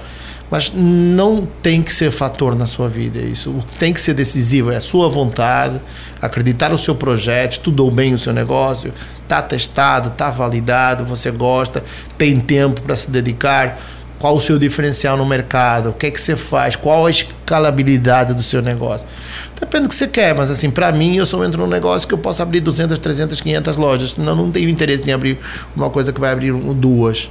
Entendi. Porque é uma coisa muito que vai dedicar muito mais do seu tempo. Tem que ser negócio que dá para replicar. Depende se o seu sonho é ter um restaurante fantástico na beira da praia, milagres e viver uma vida pé na areia e tal. Vá, corra atrás. Sim, sim. Assim, nunca há um momento certo. Tem que ver, tem que ter é, a vontade e, né? Agora tem pessoas também que para cada solução elas têm um problema, né? Que elas arrumam muita desculpa, é. arrumam uma desculpa. Eu chamo até os, ma os, matadores de sonho, que é aquele amigo que tu conta uma ideia e o cara vai lá e coloca areia, é, coloca é. mil defeitos, né? Rapaz, é, incrível. Né? Tem para muito... cada solução o cara chega com um problema, é verdade. Aí né? chega uma altura que também não precisa estar tudo no papel. Tem que fazer, tem que quebrar a cara, tem que ir para o campo, tem que errar. É. Cara, você quando vai pedir eh, crédito nos Estados Unidos, se você é empresário, ele é muito mais fácil eles emprestarem para quem já quebrou uma, duas vezes para um cara novato que vai abrir o seu primeiro empreendimento. Por quê? Porque aquele cara já errou, já aprendeu, já não vai errar nas mesmas coisas, vai ter outra vontade. Para quem está começando, você ainda vai errar muito. E esse é o processo da vida, né? O cara muito inteligente é aquele que aprende com os erros dos outros. É. Mas é difícil isso. Você aprende normalmente, seus pais passam a vida toda, não faça isso. É, Nossa, é porque você ia aprender com a experiência, mas você vai lá e faz. Aí quando dá errado, você pensa, cara, agora eu não posso fazer mais isso. Então, um pouco é. assim nos negócios também, né? É, a, sua, a, moral da história, a sua fala é o seguinte: independente do governo, se é A, B ou C, o, a, o, o sucesso do negócio está muito mais ligado a você Com né, certeza. ao que está acontecendo. Porque realmente, se for esperar bom tempo, não, porque agora vai o governo tal, o governo tal, ou então a economia tal, vai abrir, não. Né? Imagine, isso que você falou é verdade, principalmente a mentalidade dos pais, né? Você tem que romper algumas vezes. Imagine tu para sair da tua terra, em Portugal e tal, sair. Os teus pais, assim. Né? Como minha, foi? minha mãe, coitada, a minha mãe sofre porque eu, os meus pais se divorciaram quando eu tinha 10 anos. Ainda no casamento da minha mãe, sou eu e a minha irmã mais velha. Eu sou mais velha e a minha irmã Raquel, que mora, morou na Itália e mora entre a Itália e a França. Então ela mora fora e eu moro fora. Minha mãe vê os filhos menos. Ela vem é. aqui todo ano e tal. Lógico que é doloroso, mas assim, aquele pai eu compartilho muito que quer ver os pais, os filhos felizes. Então, se tu queres ver os teus filhos felizes, tens que deixar eles seguirem o rumo da vida, as escolhas próprias. Lógico que a gente quer ter tudo debaixo da asa. Hoje, eu, como pai de cinco filhos, quero tê-los perto. Mas tenho um na Inglaterra que falo com ele todos os dias e quero vê-lo feliz. Tenho uma menina em Portugal que também quero ver. Assim, dentro do que tu. Uh, imagina para o futuro deles, no final de contas tu tem muito pouco input, né? E eles seguem o caminho deles. Tu tem que dar valores e alguma e ética e in, induzir neles realmente as coisas certas da vida, mas no fundo o que tu quer. Minha mãe sempre me disse isso, isso eu devo muito à minha mãe que ela sempre me disse, cara, o que tu quiser ser, tu quer ser mecânico, canalizado. Tenta ser o melhor que tu puder no Entendi. teu negócio. Não tem que ser médico, não tem que ser advogado. Faça o que te faz feliz. Então, esse eu sempre tive muito essa liberdade. Então, não tinha pressão. Entendi. Eu era meio que a ovelha negra, aliás, e, e me dei bem. Talvez financeiramente foi a pessoa da minha família que mais prosperou, exatamente por eu ter liberdade de criar e não ter medo do risco Porque, por exemplo, eu vejo uma mentalidade do meu sócio principal, que começou o negócio comigo, Rodrigo, é um cara mais conservador, tem mais medo do risco, também por coisas que ele Sim. passou na vida dele, mas quando tu tem a liberdade para aceitar o risco, tu, tu é mais audacioso, tu faz sim, as coisas. Então, sim. depende da personalidade. Então, ele me contagiou um pouco com equilíbrio emocional sim. e eu contagiei ele um pouco com também ter coragem. Não precisa estar tudo no papel bonitinho. Às vezes tem que ir lá e fazer. Então, os meus pais são vivos, graças a Deus. O meu pai tem 80, 33, vai fazer 88 anos, 89. É, é isso? 88. E, cara, tem WhatsApp, tem Facebook, é um cara ligadíssimo, dirige Augusto. Augusto. Eu sou Augusto Miguel. Augusto, é, Miguel. É um... Ele vai assistir isso aí. Um abraço pro seu Augusto Miguel. E é, é ser Augusto, Augusto, Augusto Miguel aqui, sou eu, e pra ah, Dona Maria do Céu. E pra Dona Maria do Céu aí, ó. Olha o que foi que vocês deixaram aqui pra nós. Beleza, um abraço, é, um abraço. muito bom. Então é isso, cara. Logicamente não tenho meus filhos perto, mas tem nos momentos certos é, e eu viajo muito. Não, e você não. vê o filho bem, cara, assim, eu acho Com que certeza. independente da distância, o pior é ver o filho mal. Isso é, que, é, isso, é, isso é que é difícil. E nós temos que fugir um pouco disso, né? Daquilo de impor. Temos que é. fugir um pouco de boicotar, de colocar os nossos medos nos nossos é, filhos. É. Então, cara, não tem melhor que deixá-los livres para experimentar, para errar, ter uma condição financeira que permita eles errarem com mais tranquilidade eu acho que isso é um grande, uma grande herança que tu pode deixar aos teus filhos. É, e, e, tentar transformá-los em sucessores, pessoas que se apaixonem por empreendedorismo, e tentar incutir o porquê, envolvê-los nesse ambiente. Então, eu tento fazer a minha parte. Né? Muito bom. Miguel, é, hoje vivemos uma época, eu essa pergunta eu vou fazer porque na sua, a sua visão, tecnologia, as redes sociais, tudo, isso é, fez a diferença ou faz? Em que, em que e que tamanho no seu negócio? Porque hoje eu percebo, você é um homem conhecido, inclusive pelas redes sociais, tal, o seu produto também, numa divulgação. Isso tem um peso? Como é que você enxerga a tecnologia nos negócios hoje em dia?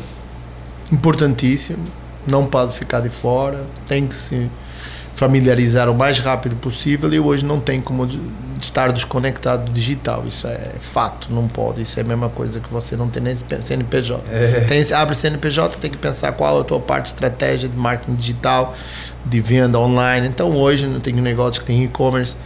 O Açaí Concept, por exemplo, foi um líder do mercado no segmento no iFood durante anos. Então a venda online eh, agrega muito às minhas lojas físicas. Então a gente não pode nunca deixar de vincular isso à forma como tu estás presente no mundo digital, a tua é, o teu cartão de visita, hoje não tem mais o cartão de visita físico, então o teu site, o teu Instagram, a tua comunicação, a tua publicidade, o teu marketing, tudo é digital. Então representa uma parte muito grande do negócio. Quanto mais rápido você se adaptar, e eu que fiz mais dessa transição, não para quem está começando agora, porque é obrigatório, mas tu sai na frente. E logicamente tu vê o potencial, né?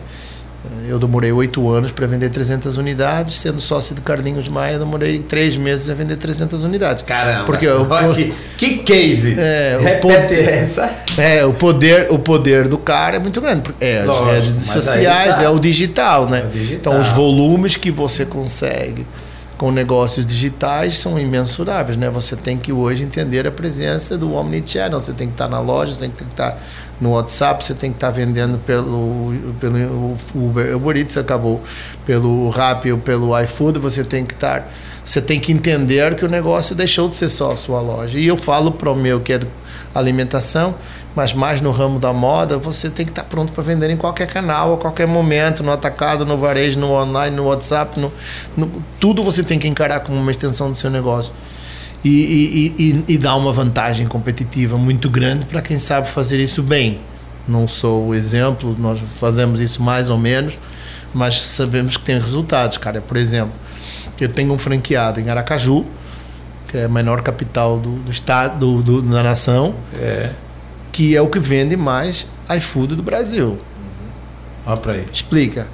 Aí o cara é uma máquina, ele faz promoções, ele faz ações, ele fica com o iFood ligado até as duas, três, quatro da manhã. O cara é um, não dorme, ele, ele vive, ele tem prazer. Então, assim, os números que ele atinge, por que, é que as lojas que eu tenho em São Paulo não chegam? Esse, assim, mas permite pelo digital, por ter esse canal aberto aí no Tem um- mercado. Tem uma loja aqui em Maceió, uma doceria, de uma amiga minha, que ela tem. O forte dela é, é, é o delivery, né? Sim, Ela tem uma parceria com. Ela conquistou uma parceria com o iFood. sim, Aí quando tem aquelas promoções, tal, de um real, Sim. tal, ela em duas horas vende em torno de duas mil, dois mil pedidos. Sim. Em duas horas. É. É, imagina se não fosse. o digital tem. Tem influência, logicamente, o digital tem influência. E você tem que estar ligado e você tem que entender o processo também, muitas vezes, de construção do mercado. Você traz o cliente que vem do digital para ir na sua loja e vice-versa. Então, isso dá, tudo agrega. Você hoje tem que realmente entender que não existe uma coisa sem a outra, né? Salvo raríssimas exceções. Então, você pode agregar muito à sua loja física com pequenas promoções do online e por aí vai. É, Miguel, e a gente. Vou me reportar aqui uma situação que eu acho que é um- uma superação. Sim, A gente, né, que tem nessa casa aí dos 5.0, sim. que viu essa evolução, né? Você Sim. imagine, a gente, eu, eu lembro que me disseram um dia que ia chegar um, um telefone que eu ia andar com ele no bolso. Sim. É, eu era assim, porra, velho, como é que pode? Até que chegou e aí tá aqui a gente, né? Não é só o telefone, hoje é uma máquina para tudo, né? A gente anda sem carteira de motorista, físico, sem, Sim, cartão, sem cartão de crédito. Tá tudo aqui. Sim. Né? Então, assim, estou falando isso para mostrar que o seu investimento nesse assunto é um investimento também de, super- de, de- de superação intelectual, Sim. de absorver. Porque Claro. tem muito- muita gente aí que parou, meio que usa, mas é o básico, não reconhece isso como uma potência. É. Né? E aí- Aí fica para trás. Os que reconhecem primeiro saem na frente, tem esse, esse diferencial no mercado. Tem hoje muitos negócios de gente que só vive do online, não tem loja física. É. Eu tenho o exemplo de umas pessoas que eu conheço muito bem e admiro, que é a Mirella Cabuz e o, e o noivo dela, o Bruno, que ela vende muito, muito, muito, muito, muito, muita roupa, muito vestido da marca dela. Nunca teve loja física, nem quer ter loja física. Nem quer tra- Então, Só o estoque. só construiu uma história de, de, de, de- de reconhecimento de marca, de credibilidade, fala, fala com, com certeza, tem um produto de, de preço, qualidade justo e vende muito. Então, assim, cara, vive 100% do online. E é tanto não é à toa que as maiores fortunas do mundo é tudo É, digital. Mas, assim, Exatamente. Tá tudo- Eu, eu, eu sou fã, gosto de ver, acho que deveria até fazer bem mais, então a gente está trabalhando nisso aos poucos. Entendi. Contratamos ainda, inclusivamente agora eh, na Concept, concretamente, uma empresa forte de, de, de mídia em São Paulo para nos ajudar a ir mais com isso Boa, ainda. boa. Uma pergunta que talvez interesse a alguém, e aí eu vou fazer aqui, aproveitando a sua oportunidade. Alguém quer montar um novo açaí em Maceió, tem espaço? Não, salvo uma outra exceção de um franqueado que quer repassar o negócio, Entendi. não tem mais espaço. Entendi. Você absorveu. É, os territórios Não, estão tá marcados, umas empresas, uma, um ou dois locais desapareceram, mas Beleza. a grande maioria está até hoje, outros até cresceram. Está bem dividido o território em termos de delivery e às vezes aparece uma outra oportunidade para um negócio. Por exemplo, eu tenho um franqueado meu que abriu uma primeira unidade, comprou ali na Unicompra, montou, depois comprou outra unidade na José Lage, que já existia, depois comprou a minha loja da Amélia Rosa, depois comprou o meu quiosque da praia, tem uma unidade. Então as pessoas vão pegando aquele cara que se destaca Entendi. como um bom operador, que entendeu o negócio, Sim. ele vai pegando e, e- e- vai e vai onde o outro não viu a oportunidade ele viu. Boa. entendeu? Por exemplo eu vou dar um exemplo desse rapaz esse eh, rapaz é, chama Rodrigo Loureiro que ele vem de uma família que são franqueados da, da Boticário no estado tem Entendi. todas as lojas. Então já vem é, no DNA da pessoa É, tem esse sabe administrar sabe operar. Então ele vai e extrai sumo de onde os outros não viram então é Entendi. isso cara você vê que muitas vezes é a pessoa por trás do negócio tem entendeu. É porque incrível, né? Alguém diz assim, não, mas vou montar um negócio que não existe. É praticamente, Sim. né? Pode até não estar. Tô falando assim porque tem gente que vê dificuldade em tudo. E diz, não, vou montar, não, mas já tem isso, já tem. ah, Quem vende alimentos, quem vende moda, quem vende o que for, tem sempre alguém. É como você fala, é a pessoa que está por trás. Claro, tem que, ter, um É tem que acreditar no seu projeto. Tem que trazer algo novo, tem que ter um diferencial. Sim, Mas, cara, É o é o que eu digo. pessoa. Ainda tem tanto para fazer que se você realmente for bom naquilo que faz, é mais fácil dar certo do que dar errado. Agora, tem que perseverar. Não vai, não vai dar certo. Ra- Raríssimas coisas dão certo de primeira, né? Isso. Então, Miguel, de todas as franquias, todo o seu negócio, antes de eu partir para a pergunta que eu geralmente é a pergunta da casa, que todo mundo já conhece, que é o momento sombra, o momento luz, mas antes Sim. disso eu queria ouvir de você. De todas as franquias, de todos esses negócios que hoje você transita, que você comanda, além do açaí, o qual deles você gostaria de dar uma ressaltada, ou então mais de um, nesse universo aí, é, que, que hoje você está. Sim. Cara, são coisas diferentes, eu vou dividir em três. Três. três eu tenho o, o, meu xodó, não, não é pilar. Três coisas ah, é da empresa. Primeiro, o meu, o, meu, o, meu, o meu xodó, que é o Açaí Concept, que eu sou muito grato, devo tudo ao açaí. É, é, é foi, o meu que... primeiro, foi o meu primeiro projeto que deu realmente muito certo. Aí eu criei com os meus sócios o, o grupo Concept Franchising, onde nós estamos sócios do, do Careca no Aldog, que está indo devagarinho, mas está indo. Estamos abrindo várias unidades a Nuts, que está indo muito esse bem. Esse aí é a marca Careca. All Dog, que é um All hot dog. dog do Careca, Isso. que é só especial, um hot dog baratinho, popular. Entendi. Tá, tem várias unidades aqui em Maceió e até fora do Maceió que está indo bem. Temos a Nuts, que é de crepes e waffles do Nutella, uma empresa que está indo também bem, moderna, diferente, tem um público um pouco mais seleto, tem aqui no Parque Shopping. E, hum, e pronto. É, tem uns crepes. Sim, o waffle com Nutella e com doce de leite e tal, que está indo muito bem, estamos vendendo muito bem Brasil afora. É assim. Tem Oliva, que é um segmento mais especializado, que é de alimentação saudável. É, comida a peso mais saudável tem no Parque Shopping, tem aqui na Jatiuca tem na Ponta Verde realmente um negócio que está começando agora, formatamos como franquia, vendemos agora uma ou duas unidades, vai começar, está nascendo, ainda mais que eu sou apaixonado. Boa. Então, nesse lado é o, é o que nós temos. Sim. Temos um negócio que é essa 300 Nordeste, que é um braço da 300 Franchising. Sim, eu eu tenho um sócio que é o Luiz Guzman, que é um cara franqueado Shining Box, com muito conhecimento também. E nós aí estamos então com essas novas empresas eu não quero esquecer nenhuma. Estamos com a Churris, que vai começar agora a entrar como franquia este mês. O, o, o a Canudos, que já existem várias franquias. Canudo que é, é, que é do Bruninho, é um canudo assim, aqueles de festa, ah, tá, com sei, recheio, sei, tanto sei, doce como salgado. lembrei agora. Temos a Basca, que sou sócio com, somos sócios com o Carlinhos Maia, de moda, de roupa, tem duas lojas, hum. uma aqui no shopping parque, uma no Shopping Salvador. E agora vamos lançar, vamos abrir em fevereiro a franquia. A demanda vai ser alta, então se preparem quem tiver interesse, porque não vai ter para todo, porque é um negócio mais específico, não vai ter para quem quer. E estamos no e-commerce, Basca, Basca. Basca. É, e temos uh, temos o estou agora em contato com os meninos também do sul, de uma, uma franquia muito legal que é, chama Roboteria. Estamos assinando agora o contrato que é um robozinho que ele mesmo serve a casquinha, ele serve o copinho com sorvete, acompanhamento, é tudo um braço mecânico. Parece aquelas montadoras de, de, de automóveis, sim, sim. o bracinho mecânico faz todo o processo, bem legal, autônomo. É, um, é, uma franquia bem lúdica que os shoppings vão comprar, a certeza, a ideia, onde já montamos, é um mega sucesso.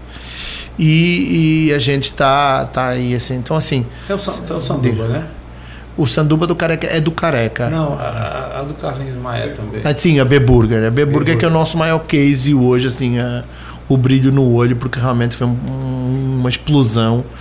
Um negócio que o Carlinhos vestiu muita camisa e nós soubemos fazer, estruturar o, o Ítalo, carrega o piano, que é o fundador, junto com o Paulinho, viagem o Brasil todo, estão bem engajados no projeto, eu e o Luiz mais na parte de gestão e financeira do negócio. Esse, se a gente quiser abrir um aqui em Maceió, tem acho, acho que está difícil também, porque as franqueadas que abriram na parte alta já abriram na parte baixa, já estão inaugurando nos, nos shoppings, assim, Entendi. estamos tomando espaço, também temos que proteger as pessoas. Lógico. Mas assim, tem uma, um, um negócio que eu hoje sou muito fã, que começou agora a dar frutos, que foi apanhamos muito para essas pessoas dar um exemplo numa coisa de tudo que eu falei que é sucesso, que está indo muito bem, numa coisa que eu já apanhei demais, é. que mas nunca deixei de acreditar.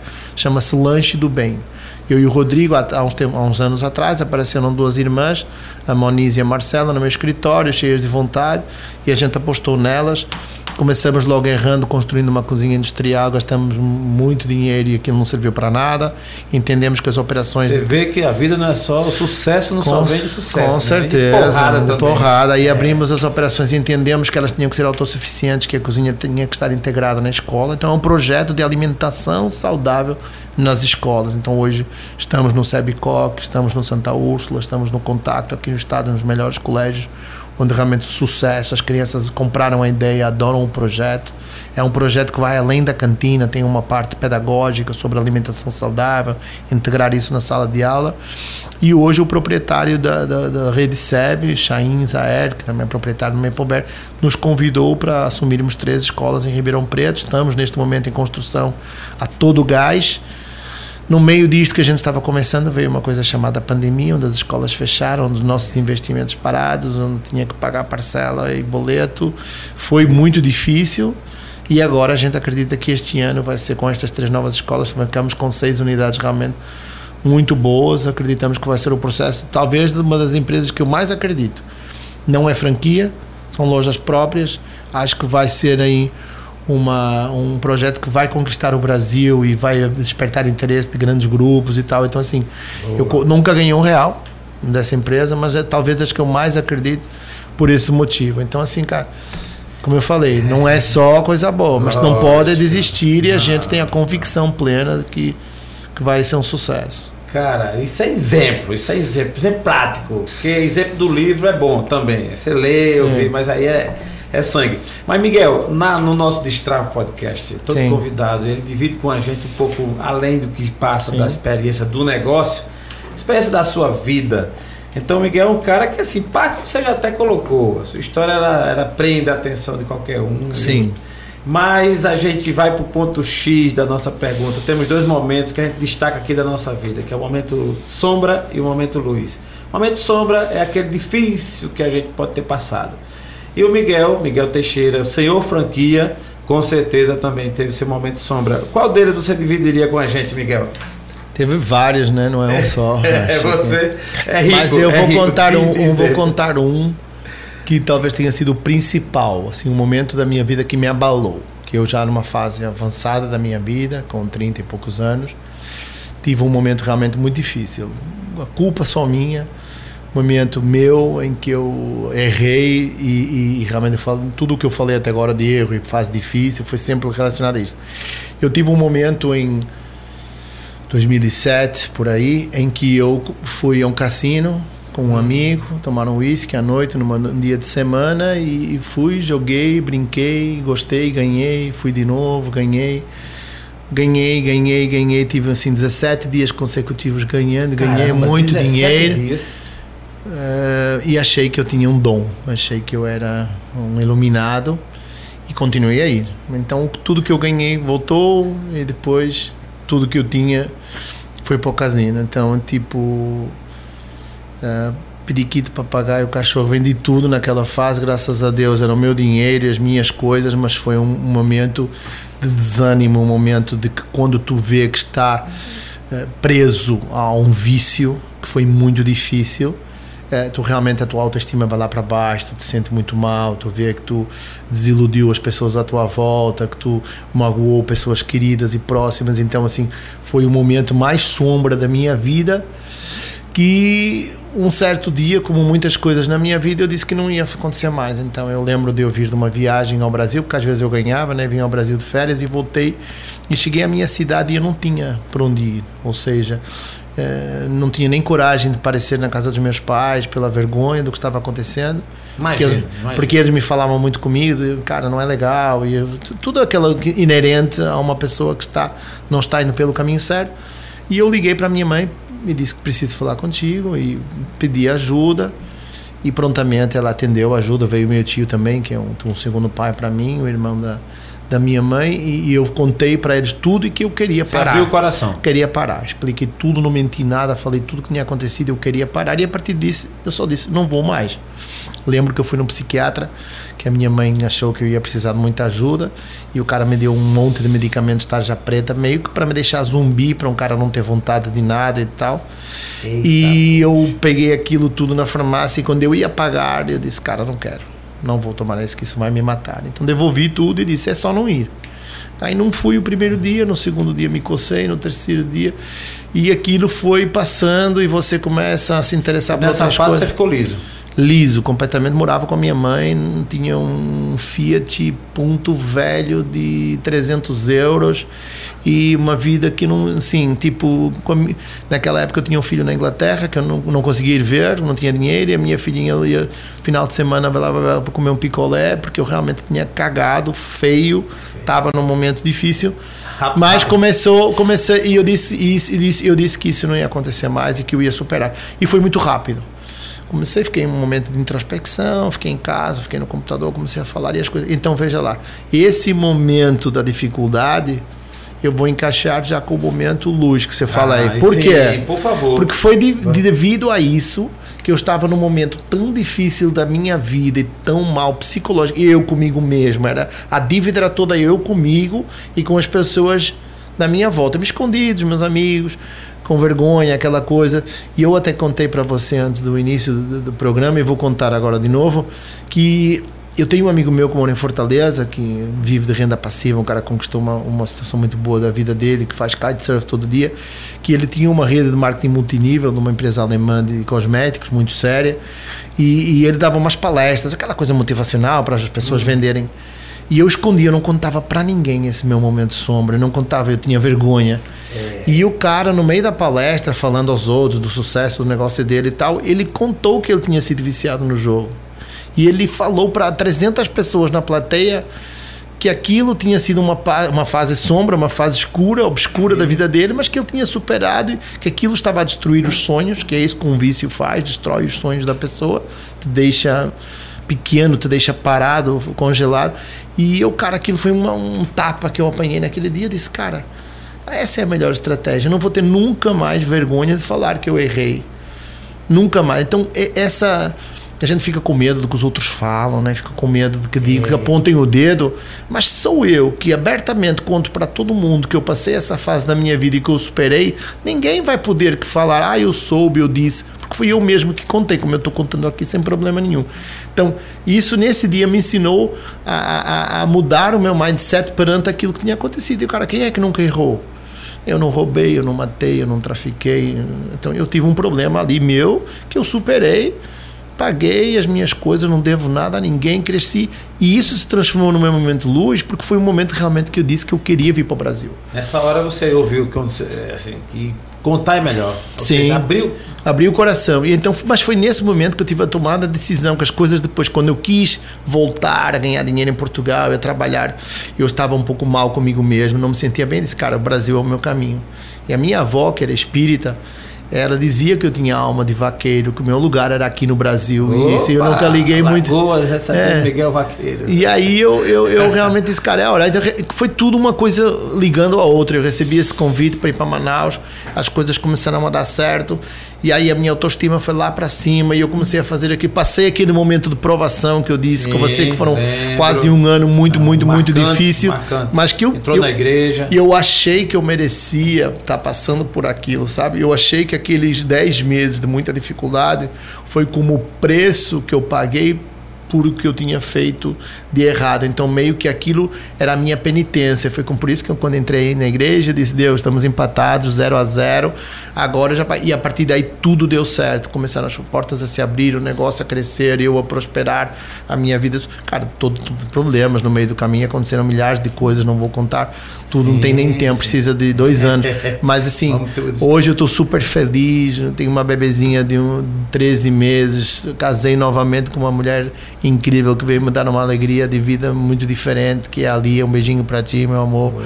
Tenho os meus filhos comigo, o Diogo e o Moa, que moram comigo, moram num lugar maravilhoso, numa cidade maravilhosa. Então tudo, e esse momento luz veio porque no momento uh, uh, sombra eu tive que eu tive que eu tive que tomar uma decisão. Então eu hoje digo que se não fosse o fato de eu ter jogado, eu nunca teria vindo para o Brasil. Eu nunca teria ter o sucesso. Então assim, Deus escreve direito é. por linhas tortas, e isso é fato. Então, muitas vezes você tem que aceitar que esse momento menos, bom na vida vai te levar. Então, quando uma coisa que tu espera muito de boa não acontece fica muito desiludido naquele momento, pense, tem alguma coisa melhor por vir. Está reservado algo melhor. Então, está acontecendo, por exemplo, hoje um processo na minha empresa que, que é a prova disso, que você às vezes espera uma coisa e ela acontece na frente de outra forma. Então, um momento luz para concluir aqui com você, isso é, é, realmente a minha vida que eu tenho hoje. Então, assim, eu sou um cara iluminado, sou um cara muito, muito feliz.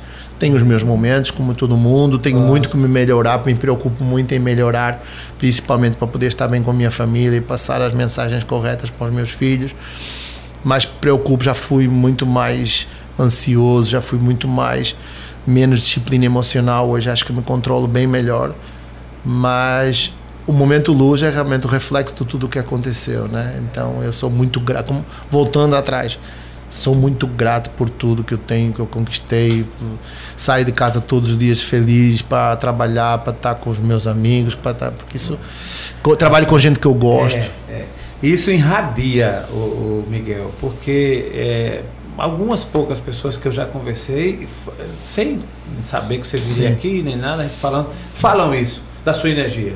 Né? É. E essa questão que você falou aí de abrir o coração, tem um versículo bíblico que diz assim: Quem cobre as suas transgressões jamais prosperará, mas os que é, se arrependem e deixam alcançam misericórdia. Legal. Então, assim, encobrir não faz prosperar. E aí foi um caso evidente seu. Então, assim, é, você abriu o coração, a, deixou, né? Não, eu não quero esse caminho e aí você, você alcançou a misericórdia e está aqui. E quem não é, e quem, quem, não faz. Oh, então, assim, infelizmente foi, mas, é, cara, hoje, lógico, assim, eu vivo tão lógico. além do que eu sonhei. Eu tenho uma vida tão tranquila nesse quesito. Eu sou é. tão uh, feliz por tudo que eu, cara, isso foi. Eu, eu realmente entendo que aquilo foi foi, foi proposital, tinha que acontecer, é, entendeu? É, é, tem coisa que parece que está escrito mesmo. Né? Exatamente. Né? Mas, Miguel, é uma satisfação estar com você aqui e nós queríamos, na, nessa reta final, deixar a palavra para você, para você fazer seus agradecimentos, suas considerações, acrescer mais alguma coisa, falar para sua audiência, que não é pequena, para os seus clientes, parceiros, enfim. Para nós é uma alegria com a palavra você para esse momento aí de fechamento. Primeiro eu queria agradecer a vocês por terem me convidado, muito bacana, um cara realmente que se sente bem, esta cadeira é legal. Uhum. Acho que vocês fazem a pessoa se sentir bem confortável. E, e isso é importante para você também ter uma vontade de falar. Gostei do vosso projeto, acho que vocês vão muito longe e, e sério e curtir. Então, parabéns aí ao que vocês estão fazendo. Espero poder trazer algumas pessoas aqui que eu conheço que acho que são válidas para vocês.